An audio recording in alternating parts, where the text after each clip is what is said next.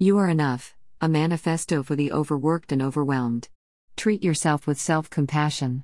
You can search throughout the entire universe for someone who is more deserving of your love and affection than you are, and that person is not to be found anywhere. You, yourself, as much as anybody in the entire universe, deserve your love and affection. Gautama Buddha. Sometimes I really hate self compassion. Yes, I said it. It is so difficult to explain because I don't fully understand it myself. But I know it's about giving yourself the permission to find yourself in the 30 foot seas of life. It's about believing in and becoming yourself. It is about that magical thing that makes all things possible. Give yourself grace, especially in the worst of moments.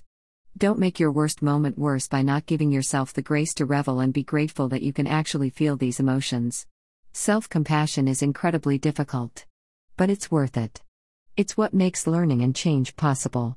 Self compassion gives you the space to challenge the negative voices and the negative scripts your parents did not intentionally mean to give you. It's that magical step that makes leaps possible. Sometimes you just have to believe that you are worthy of giving yourself compassion. You are worthy of going beyond the negative beliefs in your mind.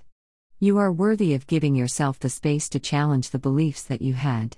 There was a time in my life where I would berate myself for calculating something incorrectly at work. The significance of this mistake was not small, but I didn't give myself the compassion to get through it, acknowledge the mistake, and move on. I was stuck in the strange world of constantly berating myself, not feeling good enough, a vicious downward spiral.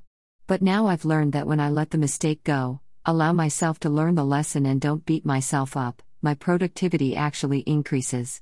I'm no longer so uptight about the outcome. I'm relaxed and just enjoy the fact that I've actually arrived somewhere, who cares if it was the wrong conclusion initially? This mindset gives me the space to iterate, to learn again, and to fail in a different way. Self compassion helps you to get out of the self destructive, self critical hell that you put yourself through. Give yourself the kindness to say, It's okay. I'm only human. Some people think being kind and compassionate to yourself is taboo. Don't let it be. Practice self compassion. Accept your mistakes. They might be blessings in disguise. 1 minute chapter summary. Give yourself the gift of self compassion. It gives you the space to question your self critical assumptions. It gives you the ability to not berate yourself as hard for real or perceived mistakes. Make a choice now. I choose to give myself the gift of self compassion. I tell myself, I am doing my very best with what I have in this moment, and that is all I can ask of myself. I choose to remain overly critical and judge every perceived imperfection as a mistake, possibly extrapolating that my life and my abilities are a mistake as well. Write down your answer so that you can have a list of your affirmations in one minute summaries to take with you after you finish reading the book. Condensed and excerpted with permission from the author. You Are Enough, a manifesto for the overworked and overwhelmed by Eastling Monastery. Copyright 2016 Eastling Ventures, LLC.